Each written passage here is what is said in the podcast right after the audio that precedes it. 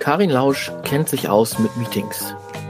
Sie hat über 15 Jahre Erfahrung in den Bereichen Personal- und Organisationsentwicklung, war davon 10 Jahre im Finance-Bereich, unter anderem bei der Comdirect und der Commerzbank. Seit 2015 ist sie Executive Coach und Organisationsberaterin. Sie begleitet Unternehmen in Transformationsprozessen, ist Autorin und Speakerin. Das klingt nach einer Menge Meetings im kleinen und größeren Kreis. Seit 2019 ist Karin Lausch bei der Techniker Krankenkasse, zunächst als Agile Coach, derzeit als Führungskräfteberaterin, also auch viele One-on-One-Meetings. Karin beschäftigt sich mit Themen wie Zukunft der Arbeit, New Leadership und New Work, Agilität, Kommunikation und lebenslangen Lernen. Heute wollen wir mit ihr etwas genauer über Meetings sprechen. Herzlich willkommen, Karin Lausch. Herzlich willkommen, Karin. Hi, Sebastian. Schön, dass du da bist. Ja, finde ich auch. Vielen Dank. Das Thema Meetings heute, über das wir sprechen wollen. Wie kommt es eigentlich, dass wir Meetings haben? Das ist ja nicht immer so gewesen und vielleicht heute auch deutlich anders als vor 20, 30 Jahren. Das ist eine total interessante Frage. Da muss ich unbedingt mal nachlesen, glaube ich, wie das eigentlich dazu gekommen ist. Aber ich hätte eine These oder ich habe äh, zwei Hypothesen vielleicht. Und mhm. das eine ist, ähm, also erstmal Meetings sind ja nicht grundlegend was Schlechtes und auch nichts grundlegend Gutes. Ich glaube, man muss immer genau hingucken. Und ich glaube aber schon, dass sie aus einem guten Gedanken äh, ins Leben gerufen worden sind. Und da fallen mir so zwei Dinge ein. Das eine ist, es braucht ja irgendwie ein Gremium, um Entscheidungen zu treffen. Also so dieses Zusammenkommen und Entscheidungen treffen. Ich könnte mir gut vorstellen, dass Meetings daraus historisch entstanden sind. Und ähm, Kollaboration sich zu treffen und gemeinsam an etwas zu arbeiten, gemeinsam auf etwas rumzudenken. Ne? Auch so der Workshop an sich ist ja eigentlich auch ein Meeting, wo das passiert. Das könnte ich mir auf mhm. jeden Fall vorstellen, dass es sich dadurch etabliert hat. Aber wie bei allem ist natürlich eine Übertreibung oder wenn etwas inflationär genutzt wird, dann irgendwann nicht mehr sinnvoll. Und das könnte der Werdegang des Meetings sein. Das ist total spannend, glaube ich, äh, weil wenn man das vorher auch weiß, was es für ein Meeting wird, dann ist vielleicht der, der, die Dauer viel kürzer oder der, der Prozess dahin ganz anders. Denn Entscheidungen, früher war das ja so, die Entscheidungen werden irgendwie ganz oben gefällt ja. und dann äh, muss man damit leben und bekommt die genau. mitgeteilt. Und ich glaube, heutzutage in der agileren Welt, wo Arbeitnehmer vielleicht auch mehr Mitspracherecht haben, ist das dann anders. Das ist ein guter Einwand.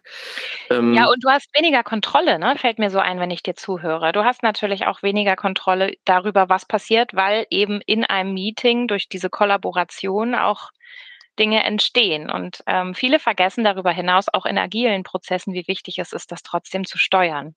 Ja, guter Punkt. Wenn, du das so sagst, der, die erste Reaktion ist natürlich, ne, das muss man noch zulassen können. Und ähm, das ist ja auch wichtig, dass die Arbeitnehmer zu ihrem, dass das Team zu einem Ergebnis kommt. Ja.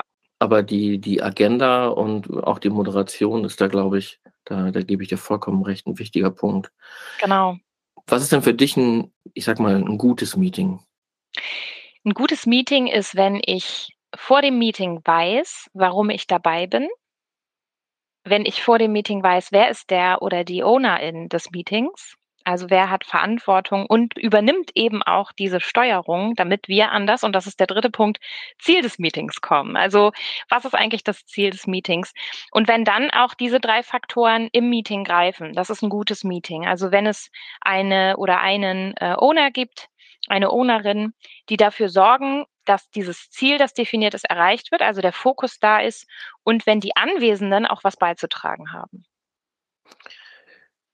Ich, ich tue jetzt mal so und, und spiele mal äh, eine Rolle und sag mal, das klingt wahnsinnig kompliziert. Das klingt so, als würden ungefähr fünf Prozent der Meetings gute Meetings sein. Ja, ich unterstelle, dass das auch so ist. Ganz genau. Und es ist gar nicht so kompliziert. Ich glaube ehrlich gesagt, was wir tun, ist viel komplizierter oder komplexer. Ich würde sagen, es ist komplexer, undurchsichtiger. Mhm. Mm, fast schon Chaos.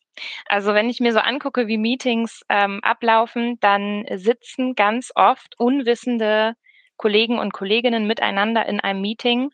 Es ist so, wie, so ein bisschen wie ins Boot steigen und erstmal losfahren, aber noch nicht wissen, wohin. Und äh, die Strömung, die wird sich dann schon ergeben.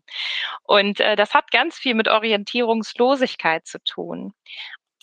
Und der Gedanke, ich sitze jetzt hier gerade in einem sinnlosen Meeting und ich könnte die Zeit doch so gut nutzen, den denken wahrscheinlich 90 Prozent von äh, MitarbeiterInnen in Deutschland jeden Tag, wenn sie im Meeting sitzen, aber sie sagen es nicht, weil man das eben nicht macht. Das ist so eine ungeschriebene Regel, das hat sich so etabliert. Also wird's ausgesessen, als würde ich ins Theater gehen und nach fünf Minuten feststellen, es ist eine richtig schlechte Vorstellung, aber ich habe ja schon bezahlt, also bleibe ich einfach drin. Von den, von den drei Dingen, die du gesagt hast, die das Meeting braucht, also ein Owner, ein Ziel und eine Agenda, würdest du sagen, ich habe mich da gerade gefragt, also muss ein Meeting immer ein Ziel haben? Wahrscheinlich schon, selbst ja. wenn das Ziel nicht eine Entscheidung ist. Genau. Äh, aber welche von den, von den drei Dingen würdest du als, braucht man immer alle drei? Braucht man, äh, braucht man eins mehr als das andere? Also ich glaube, man braucht immer alle drei und eins mehr als das andere ähm, finde ich ganz schwierig zu sagen. Das ist, glaube ich, individuell. Also ich nehme mal jetzt als Beispiel, kennen wahrscheinlich auch viele, ähm, so ein Daily. Das mhm. Daily kommt ja eher so aus der agilen Arbeitswelt ähm, und das hat sich inflationär über alle Teams, glaube ich, in deutschen Unternehmen äh, drüber gelegt. Das heißt, es gibt Teams, die machen Dailies. Aber der eigentliche Sinn und Zweck eines Dailies wird ganz oft gar nicht mehr erfüllt, nämlich die Arbeit hängt zusammen und ist voneinander abhängig, der verschiedenen Teammitglieder, und wird dabei synchronisiert. Sondern ein Daily wird zum Kaffeeaustausch. Und was hast du heute so vor? Was machst du heute so? Und ich finde, das kann man tun. Also äh, bitte nicht falsch verstehen. Auch da wieder Netzwerken, gerade in Zeiten von Remote Work oder Distributed Work, ist natürlich das ähm, Socializing total wichtig. Aber dann sollte es bitte auch als solches gekennzeichnet sein. Dann muss es auf freiwilliger Basis stattfinden. Dann ist es kein Daily, sondern dann treffen wir uns um einen virtuellen Kaffee zu trinken. Und das ist schon das Ziel. Dann habe ich schon ein Ziel formuliert. Und wenn es dann noch jemand gibt, der dafür sorgt, dass das Meeting stattfindet und dass, das, dass dieses Ziel auch klar ist, dann habe ich das, ähm, habe ich den Owner oder die Ownerin auch gleich. Und natürlich gibt es dann in so einem Fall keine wirkliche Agenda, außer dass wir uns austauschen. Aber das ist dann ja auch eine Agenda. Mhm. Danke, dass du das mal so aufgedröselt hast. Ja, weil gerade da denkt dann keiner dran. Ne? Mhm. Und das ist aber ein super Zeitfresser. Also wenn ich jeden Tag irgendwie so eine halbe Stunde damit verbringe, mit dem Team zu sein, aber mhm. unfreiwillig und es mhm. ist nicht als solches gekennzeichnet, dann wird das ja irgendwie zum Schein, zum, zum Scheinmeeting. Ja, tägliches Kaffee trinken zusammen ist natürlich auch so ein bisschen, das ist vielleicht ein bisschen too much. Also nicht wegen des Kaffees, sondern weil es einfach natürlich eine Menge Zeit äh, genau. frisst, wie du gerade gesagt hast. Wer dich kennt, ähm, der weiß, dass du dich mit Meetings mehr beschäftigt hast und deswegen haben wir dich ja auch eingeladen. Mhm. Du hast jetzt schon einen Punkt gesagt, nämlich, dass man in Meetings, die einem vielleicht nicht sinnvoll vorkommen, ähm, das auch sagen soll. Warum bin ich eigentlich hier? Was machen wir eigentlich? Was mhm. sind denn noch so andere Punkte, wo du sagst, da können wir aktiv werden und andere Dinge äh, anmerken oder verbessern? Genau, eine zweite Sache ist eben wirklich dieses Owner-in-Ziel-Agenda. Das ist immer so ein Leitspruch von mir, dass ich sage, diese drei Punkte, die muss es irgendwie geben. Und genau, ich sage immer, was jetzt so das Ziel angeht, wirklich erst denken, dann mieten. Also erstmal überlegen, wofür ist dieses, wofür wäre jetzt ein Meeting gut? Und äh, dann, wenn ich dazu komme, dass Sinn und Funktion des Meetings gegeben sind, dann kann ich das Meeting terminieren. Und was auch ein Riesenpunkt ist, und der führt, glaube ich, auch dazu, dass eben viele im Meeting sitzen und sich fragen, was mache ich jetzt eigentlich, ist der Teilnehmendenkreis. Meetings werden teilweise auch aufgepumpt. Also es finden einfach Meetings statt mit extrem vielen Teilnehmenden. Und wenn man sich dann mal so die Zeit nimmt, in Meeting mal zu gucken, wie viel kosten die Teilnehmenden jetzt eigentlich, diese mhm. Stunde, die wir hier zusammensitzen, dann kommen wirklich horrende Summen zusammen. Und das kostet ein Unternehmen einfach wirklich Geld. Also ist mein Tipp an der Stelle wirklich nochmal zu überlegen, wer muss jetzt zwingend dabei sein.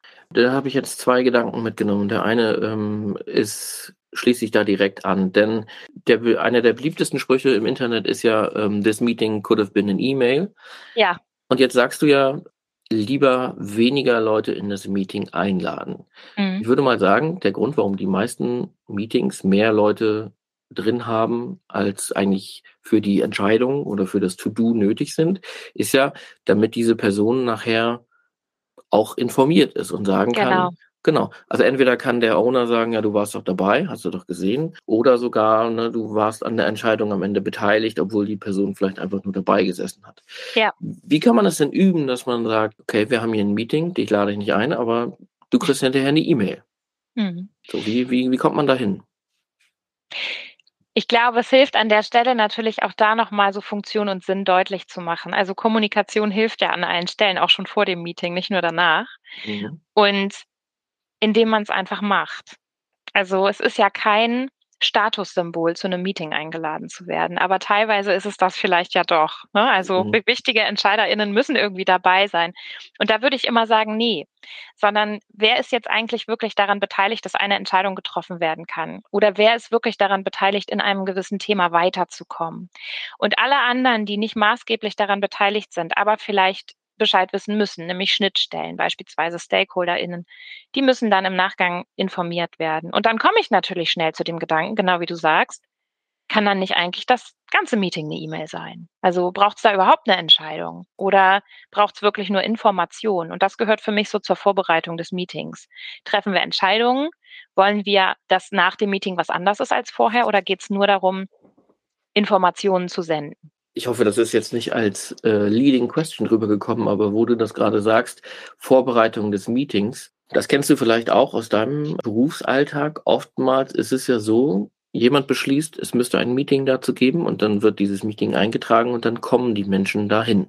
Mhm. Aber wenn es keine Agenda gibt, dann kann man sich ja auch nicht vorbereiten. Ganz genau. Und wenn man den ganzen Tag nur Meetings hat, dann kann man Meetings nicht vorbereiten und dann kann man sie auch nicht nachbereiten. Ne? Und diese E-Mail, die die Information sein könnte, die kann man gar nicht schreiben, weil man sofort schon im nächsten Meeting hängt. So, ne? Genau. Und das bringt mich so ein bisschen zu dem äh, letzten Punkt, der auch sehr, sehr wichtig ist, nämlich asynchrones Arbeiten. Das müssen wir erstmal lernen, habe ich das Gefühl. Also wir haben das Gefühl, dass wir immer synchron zusammenkommen müssen, um uns über Themen auszutauschen. Und das ist auch etwas, das kann man mit digitalen Tools ja wirklich wunderbar asynchron tun. Und äh, zu unterscheiden, wo braucht es jetzt eigentlich ein synchrones Meeting, wo müssen wir zusammenkommen und wo können wir aber auch asynchron an etwas arbeiten und uns Kommentare hinterlassen ähm, und so miteinander in den Austausch gehen. Beispielsweise, weil wir gemeinsam eine Präsentation oder irgendeinen Inhalt erarbeiten, den wir dann iterativ asynchron äh, je nachdem, wann jemand auch Zeit hat, ähm, bearbeiten. Und es braucht kein Meeting. Ich kann mir diese Zeit selber einteilen. Ich kann selber gucken, wann das jetzt passt. Und auch wie viel ich beitragen kann. Das müssen wir erstmal lernen. Und da hilft tatsächlich ausprobieren und machen. Und der Kalender, genau wie du sagst, ist voll mit Meetings, weil einfach immer neue Meetings dazukommen.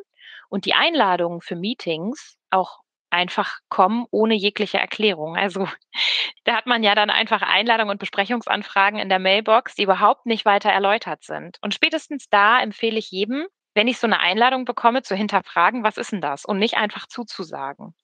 Mhm. Ähm, so nach dem Motto, ach ja, ich bin irgendwo eingeladen, dann gehe ich mal hin. Sondern sich die Informationen zu holen, die es vorher braucht, um zu entscheiden, ob ich da wirklich notwendig bin.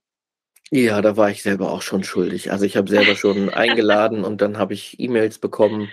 Kannst du mir kurz sagen, worum es in diesem Termin geht? Ja, ja, so, ja. Gerade wenn das so kryptische, verkürzte Sachen sind, äh, wo vielleicht auch neue KollegInnen nicht gehört, das noch nicht wissen können, was das so für Termine sind.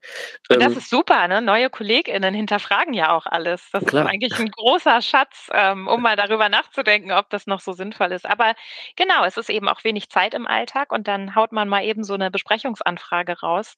Aber dann ist natürlich für alle Teilnehmenden erstmal nicht transparent, ist das überhaupt sinnvoll? Und was sich aber eingeschlichen hat als ungeschriebene Regel, ist eben, dass man dann einfach zusagt. Ne? Also das ist so, das sind so die informellen Regeln, die nirgendwo stehen, aber man macht es einfach, weil man das eben so macht. Und dann ist der Kalender natürlich schnell extrem überfüllt. Finde ich total gut. Du hast gerade Besprechungsanfrage gesagt. Mhm. Das ist ja was anderes als eine Meeting-Einladung. So, ne? Ja. Eine Einladung ist ja, oh wow, ich bin eingeladen, da muss ich ja dann hin. Genau. ja, wenn mir schon jemand eine Einladung schickt.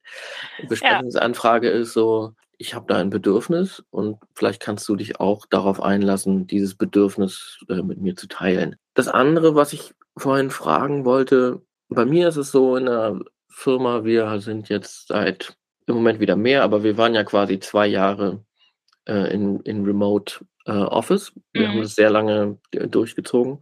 Mhm. Und da sollte man ja eigentlich meinen, dass man Zeit hatte, das Thema Meeting zu üben. Mhm. Ja. Würdest du sagen, das äh, ist passiert und genutzt oder würdest du sagen, nee, im Gegenteil, dadurch, weil man sich nur noch gemietet hat quasi, telefonieren heute äh, kennt man ja eigentlich gar nicht mehr, ist es noch viel schlimmer geworden? Ja, also was ich auf jeden Fall wahrnehme, ist schon so eine teilweise Verrohung ähm, in, den, in den Verhaltensweisen, die man so miteinander hatte im, im Meeting. Ne? Das liegt einfach so an, an der Remote Work, wie du schon sagst. Da gibt es so ein paar Dinge, die würden wir, glaube ich, niemals tun, wenn wir in einem Raum in Präsenz zusammen wären. Beispielsweise nebenbei sich mit anderen Dingen beschäftigen, ist äh, in, in Remote-Meetings natürlich viel einfacher. Wir würden auch nicht in einem Meeting, wenn wir in einem Raum zusammensitzen, würde ja niemand sein Handy rausholen und nebenbei chatten. Das ist aber etwas, wenn wir mal ehrlich sind, was natürlich in Remote-Meetings, also diese Schattenkommunikation, sich echt etabliert hat und auch wirklich ein Problem ist. Wir würden auch im echten Leben niemals von Meeting zu Meeting hetzen. Also so, ich gehe raus aus dem Meeting, ich springe rein in das Meeting, sondern es hätte immer eine natürliche Pause und wenn es nur der Weg ist, von einem Büro zum nächsten. Also von mhm. daher ähm, haben sich ganz natürlicherweise Dinge eingeschlichen, die wir niemals getan hätten, wenn wir alle in einem Raum zusammensitzen würden. Parallel haben sich aber auch Dinge etabliert und entwickelt, die niemals gegangen wären, wenn wir alle immer nur zusammen in einem Raum sitzen würden. Und das ist nämlich, dass ähm, deutlich mehr Fokus da ist in Meetings, äh, in Remote-Meetings, deutlich mehr als in, in Meetings, die in Präsenz stattfinden. Das ist was Gutes, heißt aber gleichzeitig auch, das habe ich vorhin gesagt, dass Socializing super wichtig wird und das eben auch irgendwie Raum haben muss. Und das aber nicht im Meeting, sondern in anderen Formaten, die ich mir als Team setze, weil das in den Meetings, das, was wir früher so in Präsenz in einem Raum auch an Socializing hatten, die netten kleinen Gespräche bilateral an der Seite stehend am Tisch, bevor das Meeting losgeht oder so, das findet jetzt ja nicht mehr statt und das ist natürlich total wichtig für so ein Team. Und ähm, dafür braucht es jetzt andere Räume. Aber das Gute ist, dass Meetings viel fokussierter laufen, würde ich mal sagen. Und ähm, von daher gibt es wie bei fast allem ähm, ja so ein paar so ein paar Marotten, die sich eingespielt haben, aber auch äh, Dinge, die sich wirklich gut entwickelt haben und von denen wir uns etwas abgucken sollten, wenn wir dann wieder mal Meetings haben, die in Präsenz stattfinden. Letzte Frage zu den Meetings. Viele Meetings sind im Moment remote und per Video. Gibt mhm. es da dieselben Rollen, die Menschen einnehmen wie in den Präsenz-Meetings oder hat sich das, nehmen Menschen da noch andere Rollen ein? Ja, ich habe ähm, mir ja über Rollen in Meetings äh, viele Gedanken gemacht. Ich nenne das äh, Spiele, äh, die wir auch in Meetings spielen. Und ähm, das wird auch jeder kennen, der jetzt zuhört und jede kennen, die jetzt zuhört, dass in Meetings ähm, verschiedene Personen so in verschiedene Rollen schlüpfen. Und ähm, da haben wir auch so ein paar Rollen definiert, wie beispielsweise ähm, alles wird von jedem gesagt. Also alles ist schon mal gesagt worden, aber noch nicht von jedem. So könnte ich es auch formulieren. Ja. Ne? Also dieses Spiel des Repeatings, dass jeder und jede nochmal wiederholt, was schon gesagt wurde, aber mit anderen Worten. Das ist, das ist so ein Spiel. Ne? Das ist so eine, ähm, so, so ein in die Länge ziehen des Meetings. Dann gibt es aber auch, ähm, wir nennen das die Hummel, die Hummel, die im Meeting sitzt, ähm, stiftklickend, beintribbelnd, ähm, immer auf die Uhr guckt und es einfach total eilig hat und der das alles nicht schnell genug geht. Innere Unruhe und äh, schnell machen ist jetzt irgendwie auch wichtiger als inhaltlich weiterkommen. Das, das ist auch beispielsweise so eine sehr etablierte Rolle.